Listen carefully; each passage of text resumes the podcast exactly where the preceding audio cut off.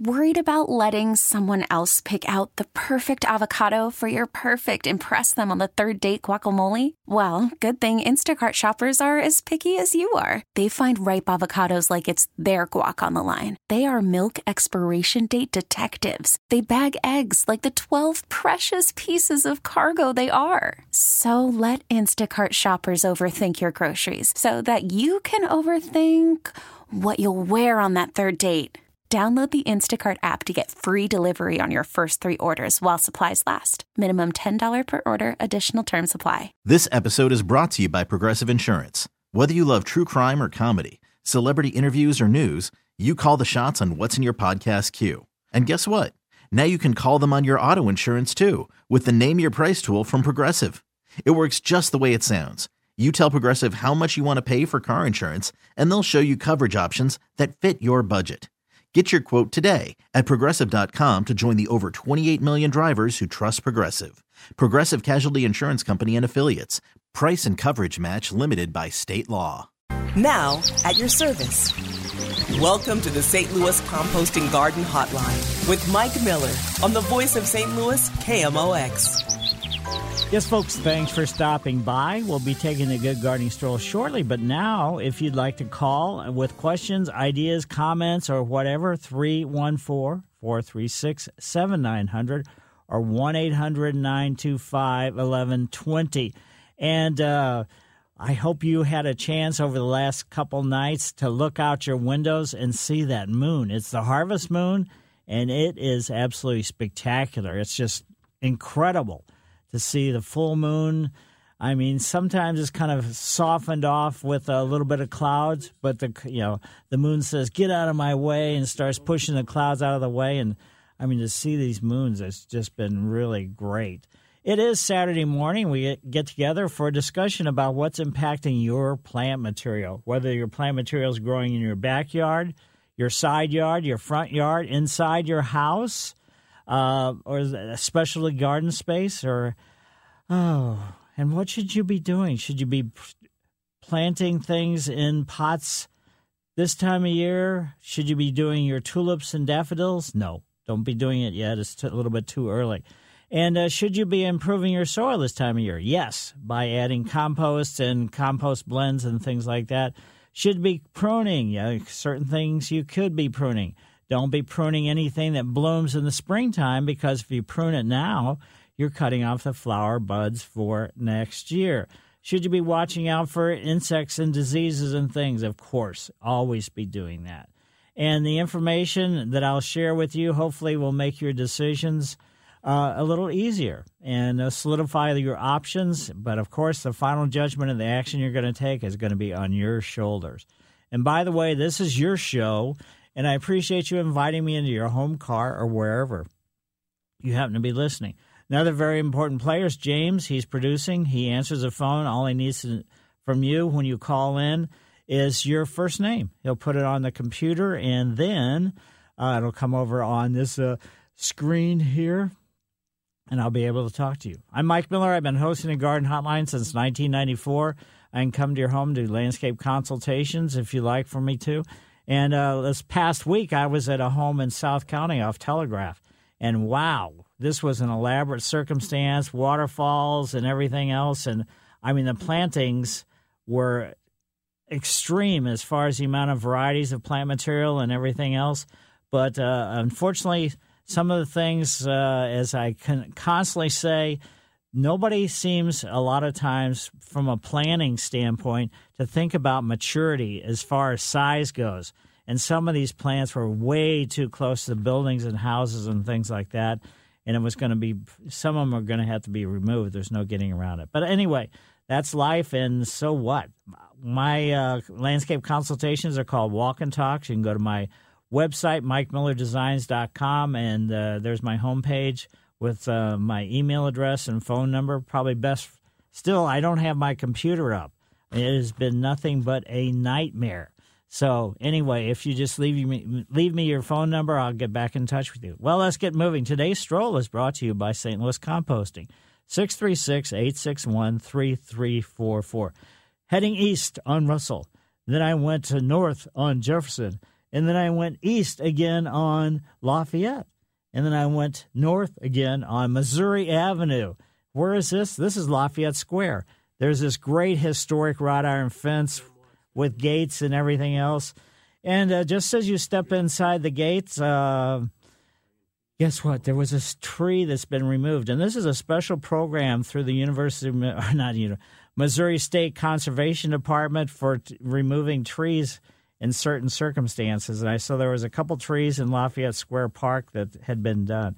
And uh, the, actually, uh, the waste can holders have the icon for Lafayette Square on them. And uh, it's really kind of interesting. But I mean, the massive trees in this park is just just fantastic. They're all reaching out in all kinds of directions. There's an asphalt roadway and then right coming off that is a stepping stone path. It spins and turns and does all this great stuff. And there is a dog, or there is a sign that says no dogs without leashes. And as I was just standing there making my initial notes, here comes somebody in with their dog, and the dog was on a leash. So it was just a good dog. And the first bed space backdrop with barberry and hydrangea. Then there was some Virginia creeper creeping around through some daylilies and iris, which were preparing for a seasonal nap because they knew oh, their time is over and they were getting a little tired. But anyway, there's black eyed Susans, and they were dancing with red and yellow coleus. The coleus really looks sharp and good. I mean, it was in bloom, so you know it's kind of headed downhill from that from that standpoint. But the foliage looked, you know, real nice. There's some amaranthus, which were shooting straight up like bottle rockets near a hosta colony. Variegated ground covers from Lamium and others also all over the place. Transitioning out into the lawn areas. This, I mean, there's some great lawn areas. And then there's a nice bench where, uh, with some sponge rock there, where you can just kind of sit and uh, take it easy. And across a path from this bench, there's some sedum autumn joy white blooming garlic was all over the place. I mean, this is a time of year when garlic is in bloom. So if you want something that's, uh, well, maybe 10, 10 to 12 inches tall with uh, clusters of white flowers at the end of the stem, this is what you want to maybe consider as garlic.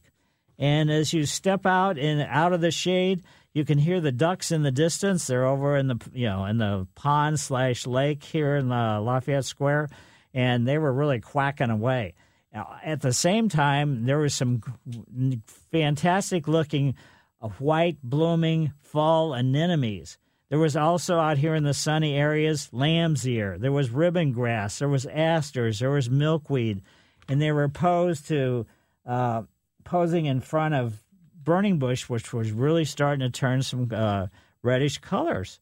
Maiden grass, the clumps were really looking good fall was really in the air as I started to head back for my car. It was just, I mean, squirrels were bouncing all over. I didn't see or hear that many birds singing, lots of crickets, of course, but uh, it was just a nice day, morning to be walking in Lafayette Square Park. So, Mike Miller, KMOX Garden Hotline, back after these messages. Connect with KMOX on air, online, 1120 AM, 98.7 FM, KMOX.com.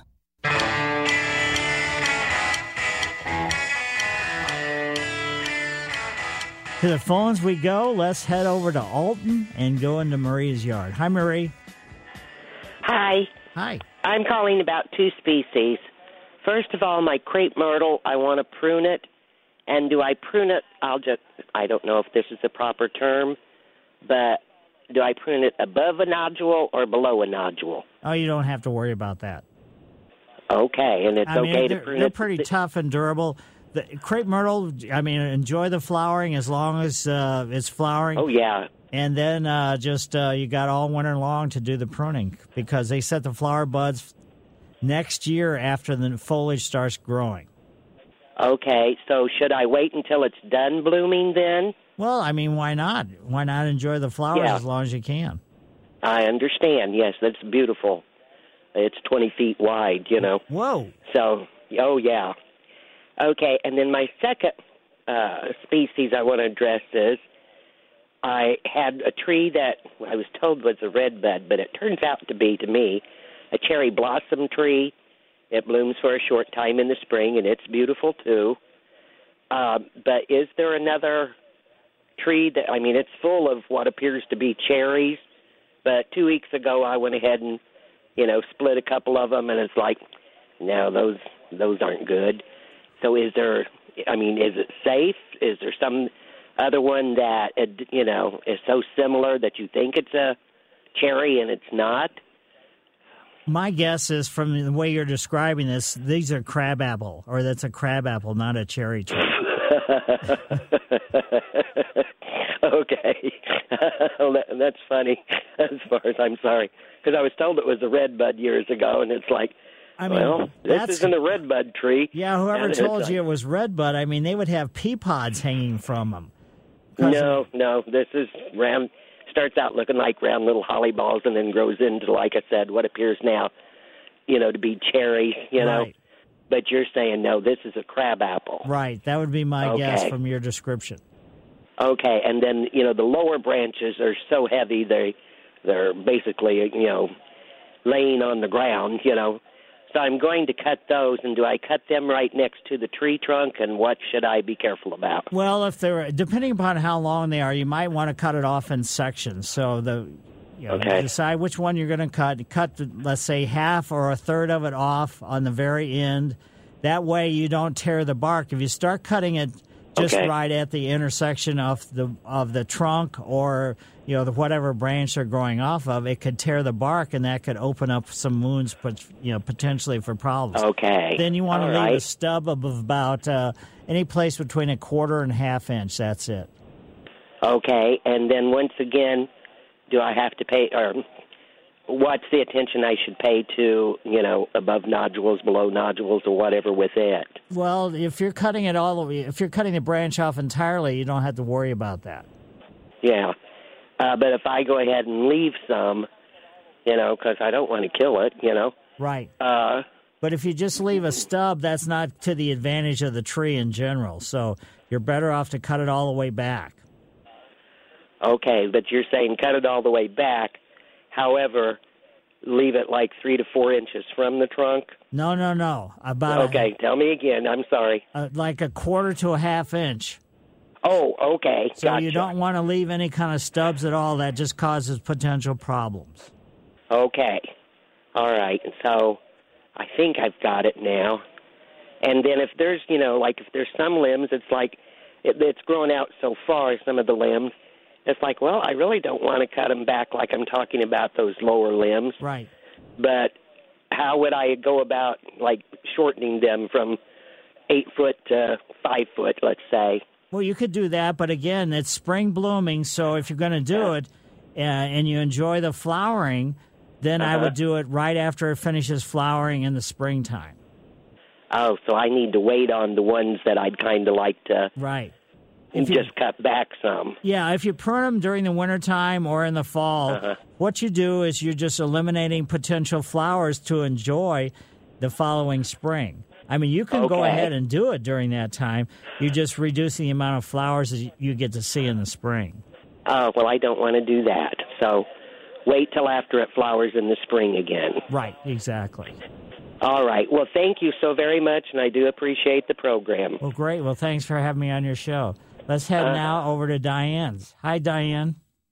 Hi. Hi. Um, I have five har- or five or six hardy hibiscus that I put in about five years ago. Um, the ones on the left are uh, deep red, and the ones on the right are uh, bright pink with a red center. I've never had any problems until this year. The red ones um, are, as they came up, the the best I can describe is like rose rosette disease because I've had that once in in roses and got rid of the roses. But the um, head, the the the bud part of the stem would come out with cur- little smaller leaves, curly leaves, and not separated enough from the other leaves. And when the flower buds came, they were also too close together. It's like the stem itself um, wouldn't provide enough length for all of the different plant parts to be separated. So as the flowers come out, they're very, very close together and interfering with each other. Um, the leaves are a little bit distorted, a little bit curly, and smaller and very close together. What has happened to that? To those two hibiscus, the two red ones. Uh, basically, that I mean that's some pretty tough plants. So to have this happen, it's a little tough. It's probably a fungus related thing because of our crazy weather in the springtime with all the rain and everything else. That would be my guess. But the hibiscus in general do like to have a you know a damp soil. So right. it's not like they don't want to be necessarily growing in standing water. So I would say just leave them alone. Go ahead and do the normal pruning that you would be doing. And because they're summer bloomers, you can bloom them. I mean, you can prune them all the way up until the time the leaves start emerging in the spring and see how well they perform in the next year. And if they year. have this, you know, if they're having the same type problems, then there's something that's major wrong, and then they should just be eliminated and maybe some new ones put in.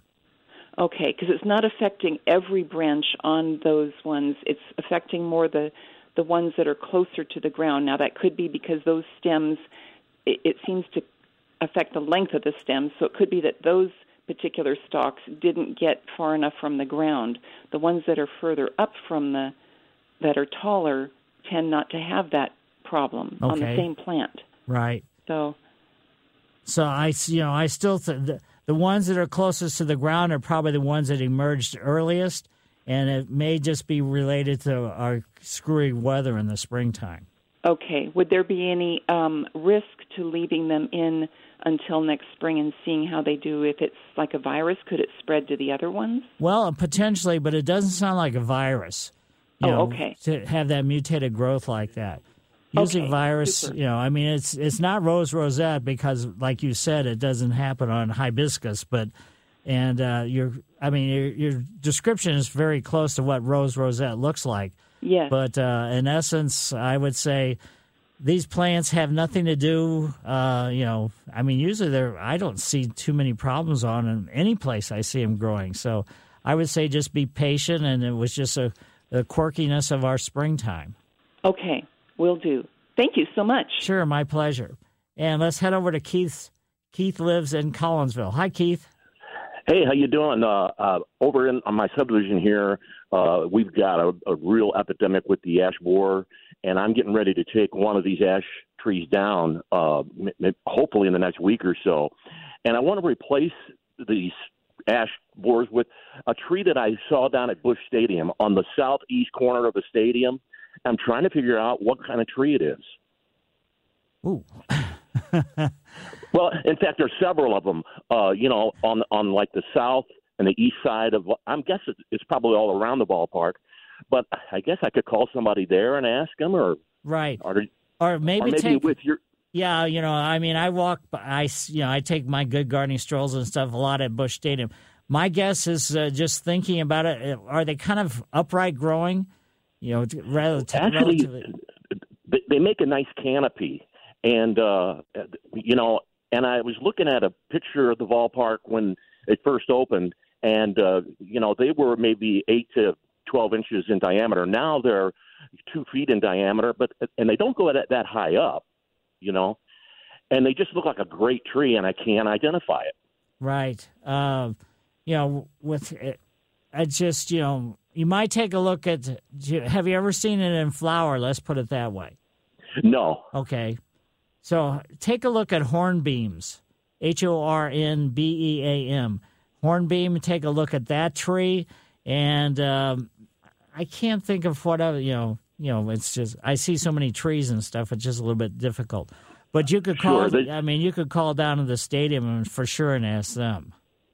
Hornbeam. Right. Okay. That's my guess. You can check it out online to see if that's the tree that you you're seeing down there. Or next time you do a walk around, you know, uh, maybe walk around Busch Stadium and and then I'll listen uh, next Saturday or something. okay, well that sounds good. I don't know if I'm going to be walking around the stadium next Saturday, but uh, anyway. But uh, you know, I'm looking at this dogwood I have, and uh, it's kind of like a dogwood. You know, it, they're kind of they don't tower. You know. Right. Okay, but I'll check out that hornbeam. Right, just check that out. There's there's a couple different varieties of hornbeams. Uh, there's one that is used quite often f- along streets because it doesn't get really wide, so it doesn't get knocked uh, knocked apart by, you know, trucks and street sweepers and stuff going up and down streets. Yeah, yeah. All right. Hey, thanks for th- thanks for your time. Sure, my pleasure. Mike Miller, KMOX Garden Hotline, back after these messages. Call from mom. Answer it. Call silenced. Instacart knows nothing gets between you and the game. That's why they make ordering from your couch easy. Stock up today and get all your groceries for the week delivered in as fast as 30 minutes without missing a minute of the game. You have 47 new voicemails. Download the app to get free delivery on your first three orders while supplies last. Minimum $10 per order. Additional terms apply. This episode is brought to you by Progressive Insurance. Whether you love true crime or comedy, celebrity interviews or news, you call the shots on what's in your podcast queue. And guess what? Now you can call them on your auto insurance too with the Name Your Price tool from Progressive. It works just the way it sounds. You tell Progressive how much you want to pay for car insurance, and they'll show you coverage options that fit your budget. Get your quote today at progressive.com to join the over 28 million drivers who trust Progressive. Progressive Casualty Insurance Company and Affiliates.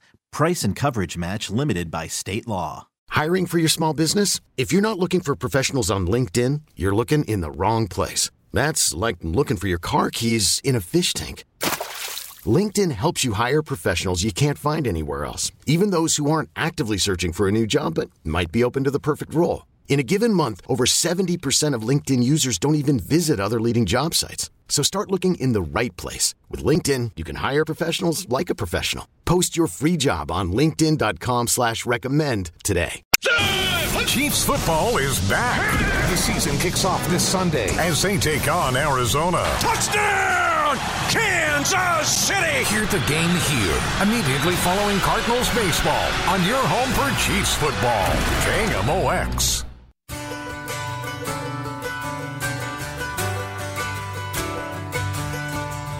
Yes, folks, questions, concerns, or comments about your plant material, 314 436 7900 or 1 800 925 1120. We have some phone lines open. This is a time of year, make sure this weather has been so goofy. I mean, don't let your lawns of any type, cool season or warm season, go through any kind of drought stress because you know how screwy our weather is.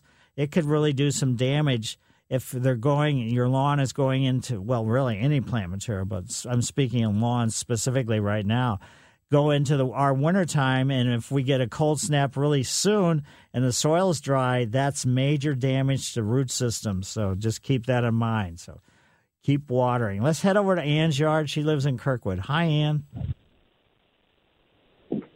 Hi, Mike. Yes. Um, so I was at those amaranthus that you were talking about. Do those have a red bloom on them? Some of them do. Some of them have yellow. Some of them have kind of a palish, you know, palish red. So yeah, multiple colors. And do they like wet or not? No, they don't want to really be in really wet soil. They're pretty tough and durable, but uh, they can Okay. handle damp, but they don't want wet. Because I've seen these people have a lot of wet in their yard, and they have these tall, kind of spiky, and they bloom red. Like right about now, I didn't know if that was them or not. Well, amaranthus, they're basically annuals, so they have to be replanted every year. Yeah, these are um, perennials. Okay. Okay. Um, so my real question I called about is I have a bunch of hostas and I want to separate them. Is now a good time to do that? Yes, I mean they're basically if they haven't finished flowering as soon as I mean the flowering really doesn't do too much as far as you know to dig them up and uh, you know divide them and transplant them or anything like that. Where some plant materials you're more concerned with it, but with hosta you're not really growing it for the flowers. The fact they have flowers that's great, but you're growing them for the foliage. But yeah, get it, uh, get the areas that you're moving them to prepared ahead of time, then dig them up, let them sit above the ground for a day or so, and then you can divide them, making sure that you get some root system with some of the foliage that's above ground. When you when you uh, put them in a new location, just make sure you don't plant them too deep. Plant them Okay. basic at the same level, and then you can cut the foliage off after you get them in the new hole. Okay, so if but if I want to just separate some, can I leave some in the old hole and then just dig up part of them? Sure. Okay. Sometimes and then my other question. well, I was going to say sometimes it's easier to dig up the whole clump and then just put some of it back. Okay, okay. Um, and then my other question is, I have this climbing rose that I thought would look so great on my mailbox. Well, it's like taken over everything. Can I just prune it back, or should I dig part of it up? Well, you can't really dig it up. I mean, there's not roses. The rose, this root system is not. You know, you can't separate some of the stems from the root system. That's uh, going to be Okay. impossible. So, uh, pruning them back, and then you, with the climbing roses, they don't really like to be pruned because then that kind of messes up their uh, flowering cycle. Right. I guess I just need to weave them in and out yes, on something. right. Or maybe consider uh, maybe that wasn't the best choice for my mailbox. That's what I'm thinking. Okay. Thanks a lot, Mike. Sure, my pleasure. And now let's head from Ann's over to Doug's yard. Hi, Doug. Yes, I'm calling uh, because my wife doesn't want to call because she doesn't like the way she sounds on the radio. how does she know how she sounds? well, apparently she did it before and didn't like it. Oh, Two questions: um, bleeding hearts. Any special treatment for transplanting? We're getting ready to have some landscaping, and we want to save these bleeding hearts. Anything special needs to be done with them? uh, just water them the night before, dig them up, and I'd probably. Are you going to put them back in the same location, or are you going to put them in a new location? In the same general area. Okay, so basically, dig them up. Maybe you know, get some nursery pots and just put them in a you know black plastic nursery pot, and just keep them well watered, and uh, then move them back to the location that they're at. Okay, in this area, we're going to have rework. Right now, we have mulch, and I refuse to use mulch anymore because mulch just turns into dirt, which leaves everything else to grow in it. Uh, uh, the rubberized mulch, would that be okay, or would you recommend a medium sized rock? Uh, you know, in this it's a situation, shaded, it's a, yeah, it's a semi shaded area, so. right. Uh, the rubberized mulch, uh, I, I, you know, I, I don't even know if you can get it, but uh, anyway, if it's still available. But uh, rock with in this circumstance, I think you should just understand that mulch is organic and it will break down slowly but surely. So that's kind of, I mean, bleeding heart really is kind of a in the shaded circumstance. They like kind of a natural setting. So if anything, I would go ahead. You could use the rock. Don't put any kind of landscape fabric down because that can be problematic from the standpoint it prevents any kind of weeds from growing from underneath, but it doesn't prevent any kind of weed seeds from blowing in and then working its way down, you know, and then rooting through the uh, the landscape fabric. Well, we had it done in our backyard, and if we go out right away as soon as we see the weeds, they've just barely got a couple of inches of roots, but it's just strictly in the rock, and you can just pop them up. Right. And the other question I have is, we had a burning bush. It was about uh, about six foot by six foot, and it died within a month, and it's and it's 25 years old. Ooh. Yeah, and it died within a month. They did some, uh, you know, how the one company's putting all the uh, fiber optics underground, Right. and they trenched. They they didn't trench, but they went underneath it. But they were about three or four foot from the base of it. But this this burning bush died within a month. Yeah, I mean, it sounds like it had to be physical damage to kill it that soon or that quickly. So, I mean, I think what your analysis is is probably pretty good. Okay. And thinking right. what the problem was. Okay, don't know what the problem was, but we cut it down. We're going to have it taken out. Right. Okay, I I thank you. All right, great. And now let's see. Why don't we go over to uh, Rob's yard? Hi, Rob. Hey, Mike. Um, I'm actually down here at uh, St. Louis Compost. I got a question. Um, normally, every year I get a couple yards of black gold and top dress my um, front and side yard. Uh huh. But this year I've got several spots, I guess, in the front yard where the grass has died. I think maybe I had voles or something. So I'm going to be uh, dethatching that today and aerating. Should I, uh, when I reseed, sh- should I use the black gold to uh, top dress it, or should I switch over to uh, topsoil? Uh, no, I would go ahead with the compost. So the black gold is fine. Okay. All right. Very good. Thank you very much. Have Yep. a good day. Yeah, it sounds like you got a lot, a lot of work, but uh, it's going to be a little warm later on in the day. But uh, beyond that, you should be fine getting it uh, getting it done now. Let's go to John's and John, how are you today? I'm fine, Mike. Uh, I have several questions. Uh, one is uh, I have uh, some Rose of Sharons that I, I plant them in the same spot every year. They're by my deck, and they grow about three foot tall, and then they die. I, I don't know what's going on.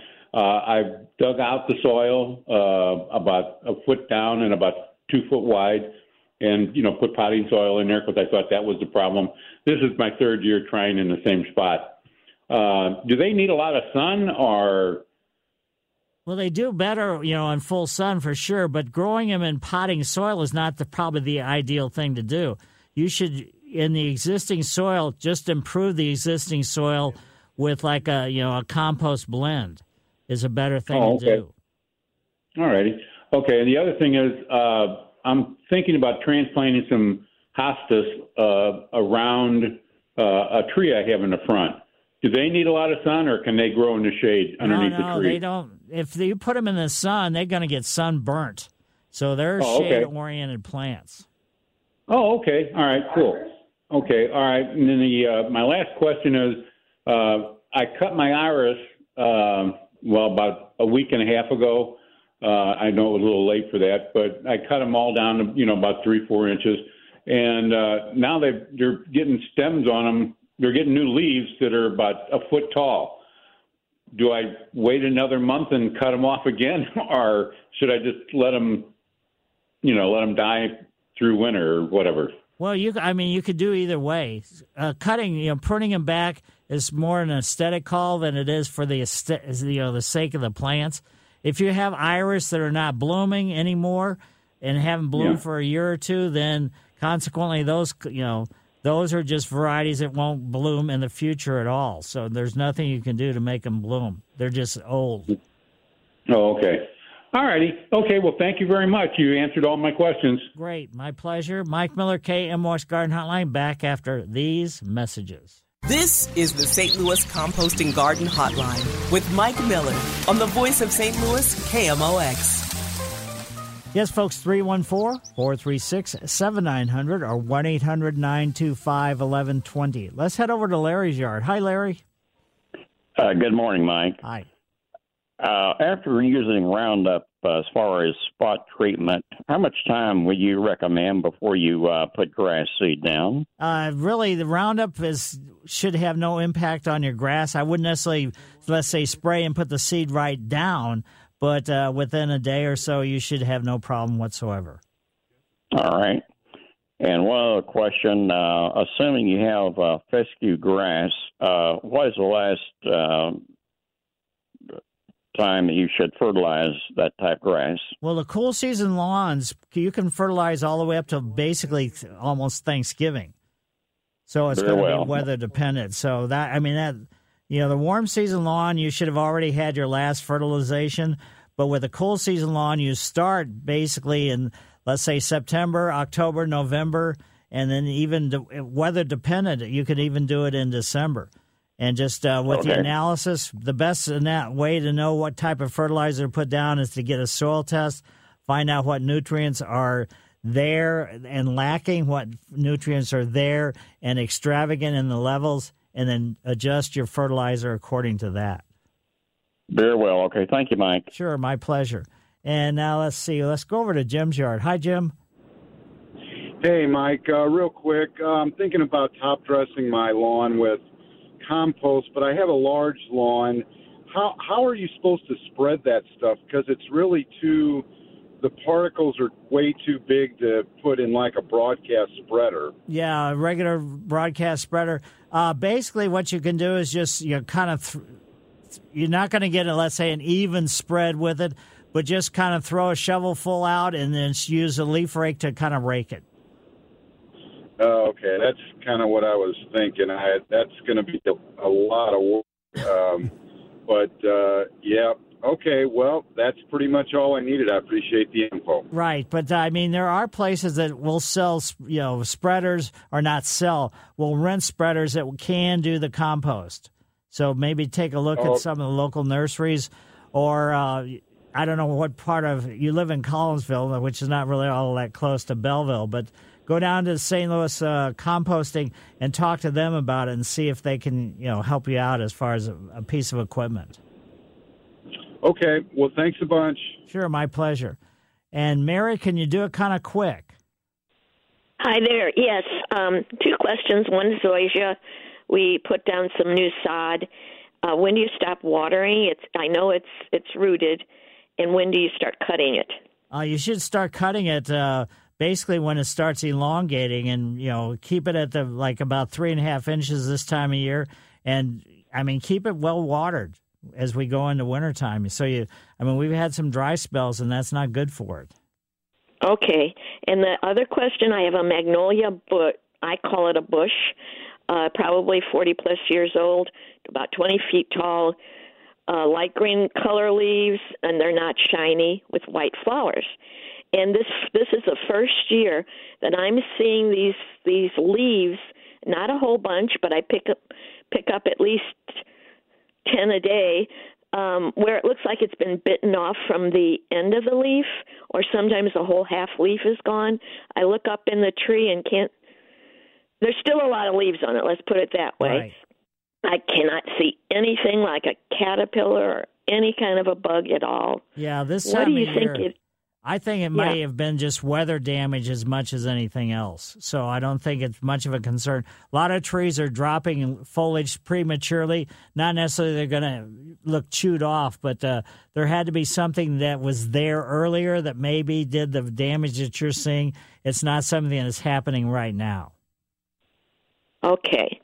So don't worry about it, especially since there's so many other leaves on it. Right. And uh, wait, maybe wait till the spring, see if it happens again next spring. Yeah, just kind of you know monitor it kind of closely in the springtime so you can catch whatever actually did the damage. But magnolias are pretty much damage, or there's not too many things that really do bad damage to magnolias just in general.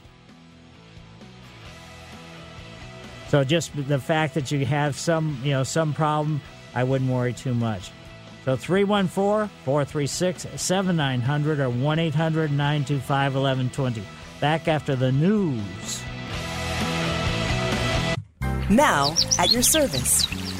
Welcome to the St. Louis Composting Garden Hotline with Mike Miller on the voice of St. Louis, KMOX. Yes, folks, I'll be giving the garden tip of the trowel real soon. But right now, uh, you can give us a call 314 436 7900 or 1 800 925 1120 with your ideas, questions, concerns, or comments. And by the way, thanks for having me on your show. We're here to discuss plant selection, caring for the ups and downs of annuals. Yes, keep, you know, you can deadhead some of your annuals if needed and keep fertilizing them because they still got a couple months where they can give you some really some neat shows as far as color wise and aesthetics and everything else. Your bulbs, your cannas, your elephant ears, and those sort of things, they're still looking really, really good. So it wouldn't hurt to fertilize them once more. Uh, your edibles, your cool season vegetables, and things like that, you can get those in the ground now, or maybe from seed. You can start your lettuce and your spinach and things like that. Your house plants, start watching them kind of closely for any kind of diseases or insects because in the next couple weeks or a month or so, you're going to be bringing them back inside. Your lawns, your cool season lawn versus a warm season lawn, what do you need to be doing? We can talk about that if you'd like. Your perennials, do you need to be deadheading your perennials? Well, things like I have a lot of uh, purple coneflowers, and you don't deadhead them because the finches love to come and eat the f- flowers. No, this, they're not eating the flowers. The flowers are already finished, but the flowers have been pollinated, and now they have seed, and the bird loves the seed. Your roses, uh, your final seeding or final fertilizing of your uh, roses should have already happened. And uh, I mean, just make sure they don't go through any kind of drought stress. Shrubs, trees, vines, or water gardens. I'll share my thoughts, but please remember my answers, comments, and opinions is not the only garden path to take towards success, but strictly offered for you to consider. Across the big board, there's James. He produces, he pushes all the buttons and everything else, and answers the phone. So when you call, he just needs your first name. I do landscape consultations, which I call a walk and talk. If you'd like for me to come to your home and answer all the questions that you may have, I'll also keep my eyes open for things that may be impacting your landscape. So that's uh, you can go to my website, find my phone number, and my email address, contact me, and then we'll set up a time that's agreeable. Tip of the trowel is a special recognition for individual, excuse me, group or situation that's made an impression on me and is brought to you by St. Louis Composting. 636 861 3344. Last night, Friday evening, Tracy and I headed into Clayton for the art fair. And wow, it was, we found a place to park that was relatively close. We got there not too early, but uh, we, she drove around a little bit and then we found this spot parked and then we spent a couple hours walking. There are some amazing people with some of the artwork that was there, everything from jewelry to, you know, photography to just things. I mean, it was kind of neat. You know, when we got there first, it wasn't quite as crowded, so it wasn't. I don't want to say as insane, but you got to talk to some of the artists and everything else, and some of the techniques that these people have come up with were unbelievable. And it was just, I mean, some of the artwork was just fantastic.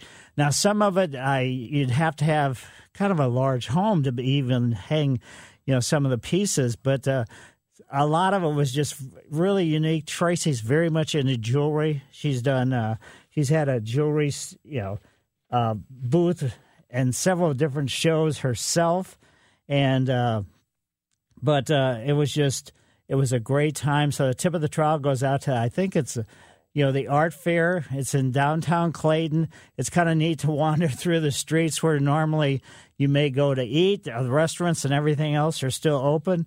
And uh, then there's also vendors there with food. It's just, a, you know, a great time. So tip of the trowel goes out to there. So let's, why don't we take a call or so before we take a break? Let's go over to Tony's yard. Hi, Tony. Yes, Mike. Yeah. Uh, I want to move a uh, Japanese maple from one spot to another. How would I locate the uh, prepare the hole to move it, and how much uh, of a ball should be taken from the existing tree? Uh, let me put it this way: How big's the diameter of the trunk? About four inches above the ground.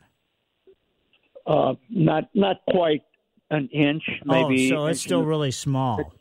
Yes.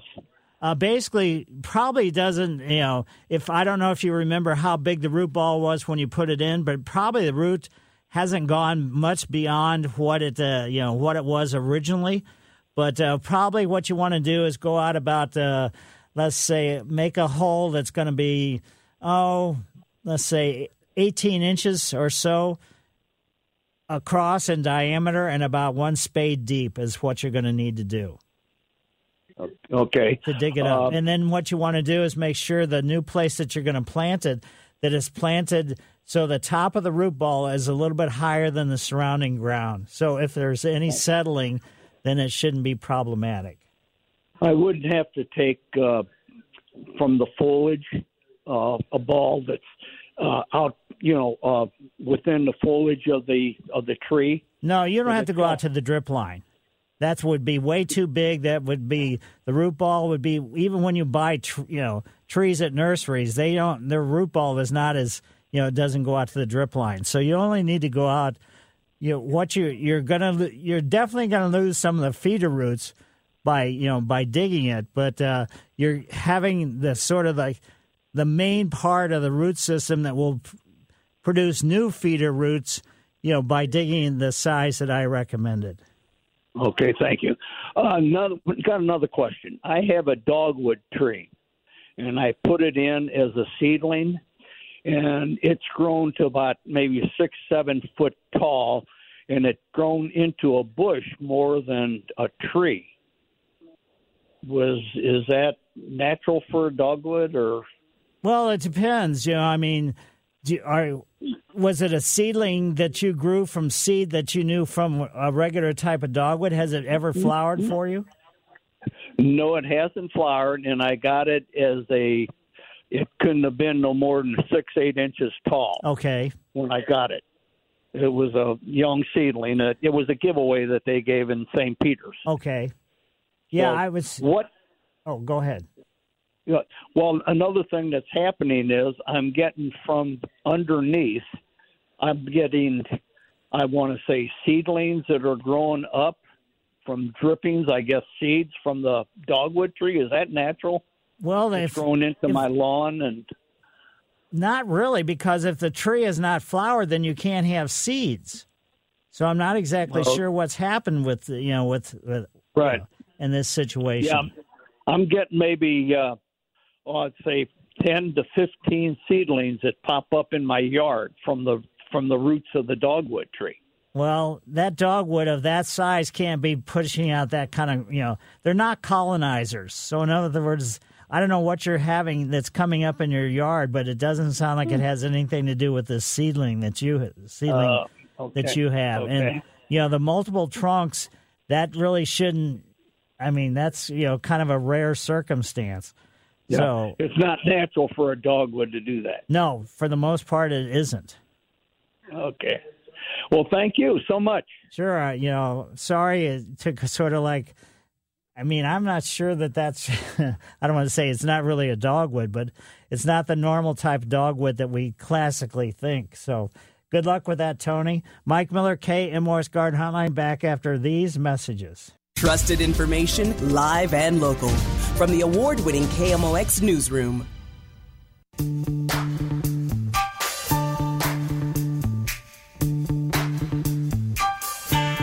Yes, folks, watch out for those weeds in your you know perennial beds, your shrub areas, your lawn, and everything else because it's a little bit late now to be putting a pre-emergent down. So it's going to be post-emergent control. So if they're broadleaf weeds and like a weed be gone type thing, and don't let them keep going because they're going to start you know causing problems whether they're perennials or an annual cool season type weeds. So just watch out for that just in general. Let's head back to the phones. Let's go over to Mary's yard. Hi, Mary. Hello, Mike. Hi. Thanks for taking my call. Sure. Have you ever, or are you familiar with an iris bulb that blooms in September? Generally, generally not. I mean, I guess they could out of sequence, but for the most part, they're not. You know, they're not fall bloomers. I mean, there's Japanese iris, there's Siberian iris, there's the regular flags that we, you know, that we normally think of iris, but none of those are ones that bloom late in the season. Yes, I know. Um, I, I'm just very surprised. This one bloomed in um, in the spring, and all of a sudden, um, a couple of days ago, I looked and it has about four blooms on it. That's great. I mean, if you're seeing the buds and you're getting the flowers, I mean, it's just kind of out of sequence, and uh, it's all it's got to be weather, re, you know, weather related. So there's not too much you can do. Just hopefully it won't throw them off as far as blooming uh, next spring. That's what I was curious about. The other quick question I had: Have you ever uh, grown zucchini in a pot? No, I haven't really. Not zucchinis. Okay. Well, we have a beautiful bloom or two every morning, and um, then the bloom drops off, and we never have a zucchini. But every morning we go out on the deck, and there's this beautiful bloom. I guess um, I know that they need to uh, be on the ground, actually.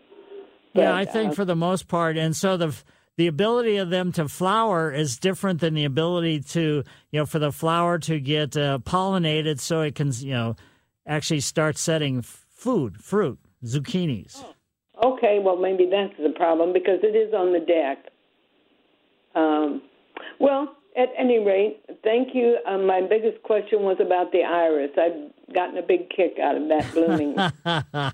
it is great fun to see something like that. thank you for your show. Well, thanks for having me on your show. And now let's head over to Bruce's yard. Hi, Bruce.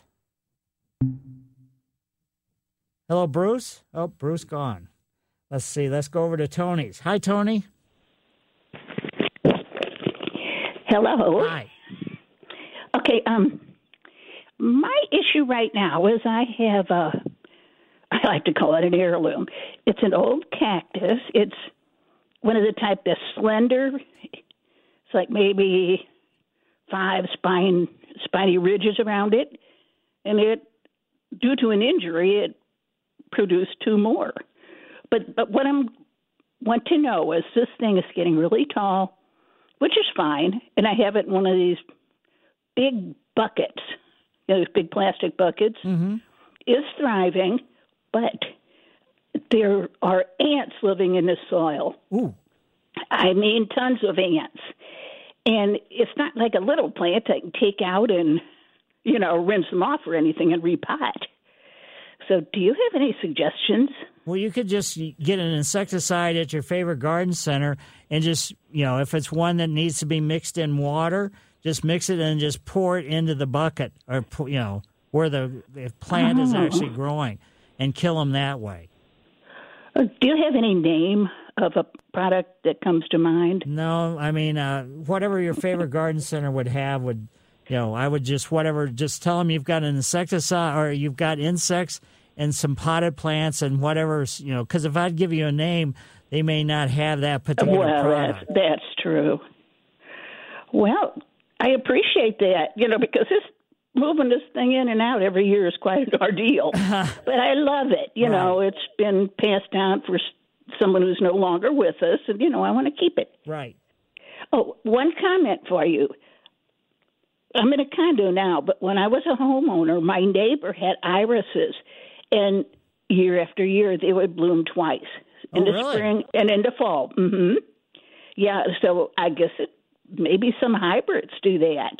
It could be. I mean, and I may not be familiar with them. Yeah, I mean, I just thought, boy, I'd like to have some of those. yeah, yeah. So they, I think there is a type that does that. Oh, Well, I know there is. Well, But- great. Thanks, Tony. hmm Well, thanks for your help. Sure. And now let's see. Where should we go? Let's go over to Kathy's yard. Hi, Kathy. Kathy, are you there? Um, would it be Debbie? I think maybe he pronounced my name Kathy. Okay. I told him Debbie. but um, while I've got you on the phone, I was calling about a banana tree, and this thing, I've got it in a 20-inch pot now, and it's probably six inches in diameter. Right. I measured the circumference of it, and it's um, like 17 inches around and it's probably 10 foot tall. The stalk is at least four, four and a half foot. And then it's got the, you know, the huge leaves on it. And inside this pot is also a little, uh, what they call the pup coming up. And it's a two inch, two and a half inch diameter.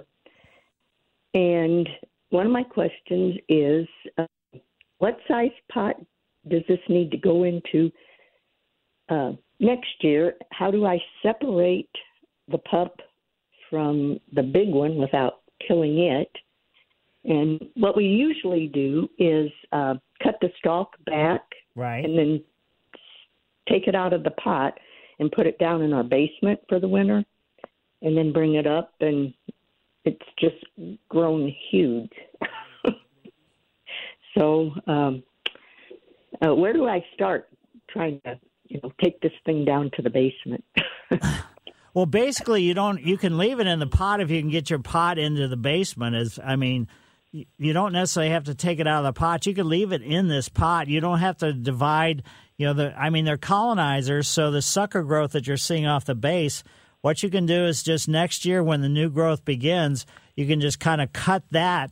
You know, off the you know look where it's coming off the root system slash trunk of the existing mature one and just cut that off let it dry and then plant that Oh, okay. Okay. We tried that last year with two smaller pups, and they both just kind of rotted and died. But uh, well let them dry up before the or let that open wound that you cut let that dry to the touch before you try to replant them Oh, okay. So That don't put them. do. Don't make the cut and then put them right into a potting soil. That's not what you want to do. You want that, you know, that division to uh, to let's say that open wound from the cut to heal before you try to replant it. Okay, so that pup. So I wouldn't cut it now. I would cut it I would spring. Yeah, I would just wait till the new growth begins in the spring. And how about the the big one? Should we go ahead and cut it, cut it like we've been doing? Yeah, Oh. if you've had great success with it, and I wouldn't necessarily put it in a bigger pot because you're going to end up with you know just more and more and more, let's say, weight as far Yeah. as from the plant. okay. All right. Thank you so much about for that. And my other question was, I bought some of these petite knockout roses this mm, year Sure. and put them in containers. And to put them in the ground, would it be better to just keep them in the containers through the winter and then plant them in the spring in the ground? Well, you could do that, or you can just grow them in containers. So, in other words, for the wintertime, just dig a hole in your garden space and just drop the pot down into the hole, leaving about the, a top inch or so of the the pot above the surrounding ground. Okay. And just pull the pot out in the springtime, and then you sh- it should be okay. Okay. All right. That's what I'll do. And thank you so much, Mike. Love your program. Well, Love thanks. KMOX too. well, thanks for having me on your show. Yeah, the bananas, I mean, uh, they're pretty tough and durable. So, I mean, the more, the bigger the pot you put them in, the just like I, you know, there's they're tough to move around. So, I'd keep it in at least a manageable pot size. Okay, yeah, because we hesitate to dig a hole in the ground and put it in the ground. We like seeing it up on our patio. Right? No, I agree with you. Okay. All right. We'll we'll take the ad- advice. Thank All right, you. great.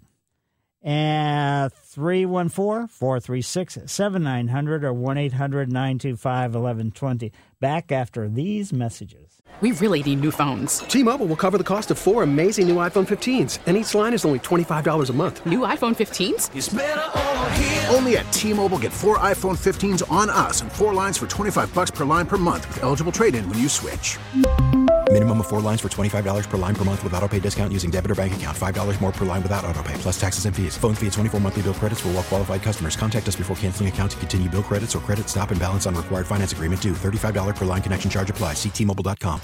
Calling all pop culture enthusiasts. Are you obsessed with all things celebrity? Do you live for the drama, the laughs, and the unexpected moments that unfold on social media? Then you're going to want to tune in to the Comments by Celebs podcast. Join us three times a week as we deep dive into every aspect of pop culture. Whether it's dissecting the latest trends or just chatting about your favorite celebs, Comments by Celebs has you covered. We have new episodes out every week. Follow and listen to Comments by Celebs on the free Odyssey app or wherever you get your podcasts. Albert Pujols comes to bat. Cardinal slugger Albert Pujols talks with Tom Ackerman Mondays at 9:50. He hits a fly ball left field, and it's gone. Exclusively on the voice of the Cardinals, KMOX.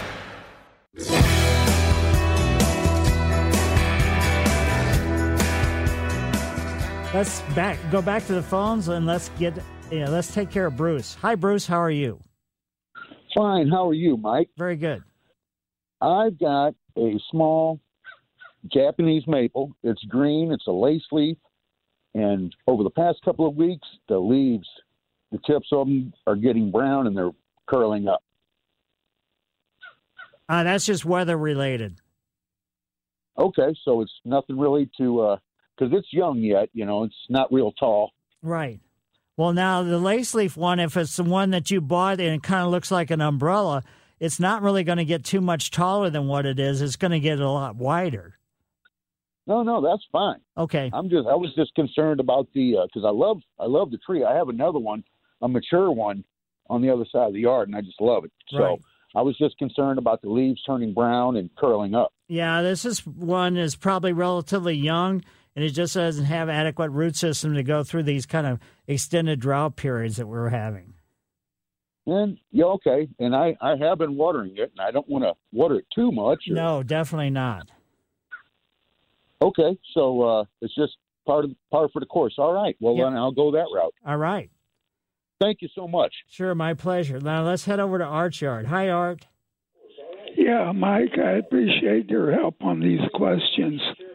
Peach leaf curl. Is that a weather or just an atmospheric? I know it's a fungus. Well, if it's going to be a fungus, you're going to actually see something on the actual leaf. So it's probably not a fungus. I think it's probably weather related. Uh huh. Okay.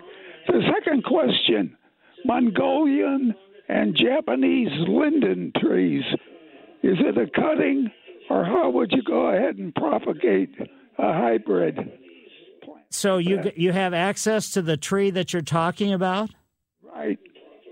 So probably what you need to do is you need to get some rooting hormone and take cuttings and I'd probably take multiple cuttings out the end of the branches, wait until the leaves fall off first, then make a, you know any place between 8 and 12 inch cuttings at a 45 degree angle, dip them in the rooting hormone and then also then plant them in a potting mix for starting plant material in individual plot, individual pots like six inch or four inch pots.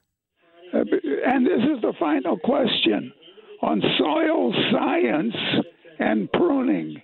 Would you think it might be appropriate to have classes, say at the botanical garden, that would go ahead and have individuals be familiar with the rhizome, the vascular system, and the various component parts. As far as the pruning, do you know the difference between a fruiting bud and a growth bud, and how the lateral limbs would grow out from the trunk of the tree when you prune? Well, I think don't they have classes like that? I used to teach at the garden, and that's the kind of stuff I would teach. Or if somebody had a, you know, there was a student, or there as an attendee would have a question related to that. Yeah, my my brother and I we got in a big argument. He says, you know, they take dry ice and they put it out on doggone cornfields and increase the yield with the CO2. he says there's CO2 in the doggone ground, and the plants need that as a matter of inspiration. He says, he says plants breathe, uh, breathe. They go ahead and photosynthesize. They give us oxygen, but they need the CO2 in the ground for to go ahead and propagate starches and sugars and so forth like that. Well, great. Well, thanks, Art. Appreciate your thoughts. And now let's head over to Bob's yard. Hi, Bob. Good morning, Mike. Um, I have uh, two questions. One, uh, we're, we're, we're intending to put out some small boxwoods and have uh, looked at a uh, particular boxwood called Kingsville dwarf, which is I'm not going to say the right word, but compacta cultivar. Okay. Is that a is that a, a, a boxwood that remains small? Um, small meaning what? Uh, to my knowledge, uh, you know, the garden centers I've been to, they they say it will stay around a foot in diameter. Uh, uh hmm. It may, you know, I'm not familiar with that exact variety, but uh, that's pretty small. So if it, that if it's that much of a you know a hybrid that it can stay that small, that's kind of unusual. I well, was gonna, yeah, I was going to say it was going to be about uh, you know up to two feet, but one foot is pretty small. Well, that's what I thought. That's why that I'd call you. Uh, but the, the course, you know, the, the, the relevancy of a lot of this is, you know, the, the growth in the area it's in. But uh, right. I thought I thought 12 inches were a buck. Well, would you have any other recommendations that would stay? Uh, so you're you're saying that possibly two feet in diameter. Yeah, that would be a maximum, I would say, for a hybrid that's been, you know, a dwarfed, you know, type of hybrid. Okay, okay. And one other question. Uh, we're sort of not landlocked, but uh, restricted. Uh, we have an older Japanese maple that uh, has gone uh, bad, and I, you know, I, I know I, I agree with you about not planting something in the same place. We have no choice in this this situation, and it's uh, a very visual spot, and we'd like to replace that one with another Japanese maple. Um, any suggestions on how to go about doing that? Do I? Do I, I mean, I know I take the bad one. Oh, this one's died. Do I take? I know I take it out, and do I? Can is there a way I can like clean all existing soil out, say in a three foot area, and then replace it with something from St. Louis compost, or or no options? Yeah, you could do a you know create a raised bed over the circumstance. Just make sure that you get as much of the root system out as you possibly can because the roots in that location, as they finally biodegrade on themselves, they can bind up nutrients and cause some problems from anything that's you know newly planted. I see. Well, that may be extensive because I think the caliper on the old one is oh maybe four inches. Okay. Yeah. So just okay. you know, get as much out as you possibly can. And then re- replace the soil with something from uh, raised bed mix, no? Or, or yeah, you or, could do a raised bed mix, but I would mix that in with the existing soil. Right, right. Okay, Mike. Thank you so very much. Sure, my pleasure. And now let's go to Don's yard. Hi, Don. Morning, Mike, thanks for taking my call. Sure. I have two questions, and my first question is, uh, I have a large, two large uh, azaleas that bloom uh, in the spring of the year. They pink, and they are about oh four foot tall. I like to know whether or not uh, is it time? Can I uh, uh, prune it back because it's then got somewhat out of hand because I moved here and they was already there when I come to the property. Right. And I like to bring them down some, and I don't want to uh, hurt the flower flowering uh, for the coming for next year. Right. So and basically, uh, what you want to do is prune them right right after they finish flowering. Don't prune them now. don't prune them now. Okay. When they finish And flowering, that's when you're going to do the pruning. That's when you do the. All right. Now my second question is: I have a uh, a dwarf rose uh, tree. It's about five feet, and it's it looked like a little umbrella tree, but it's a rose. It's a rose tree. Okay. Um, do you uh, is there a do you treat it like you do roses, your regular roses, you know, like knockout roses? Do you fertilize them and do the same thing with them, for, you know? Yeah, the care for tr- tree rose, that's just a rose bush that's been grafted on probably a, a stem of, you know, some kind of fruit tree is basically what it is. So it's not the whole trunk that it's grown onto has been grafted. So consequently, treat it like a regular rose. Uh, surviving, if you're leaving it outside for the wintertime, it could be a little bit tough. Yeah, it's it's it's outside. It it it's been out for a couple of years, you know, and it comes back every year now. Perfect. Every year. So are you fer- and- no fertilizer no more for the rest of the year? No, right. No more fertilizing this year, but next year, uh, probably mid to late April, do your first fertilizing. Mid-April. Okay, I'll jot that down.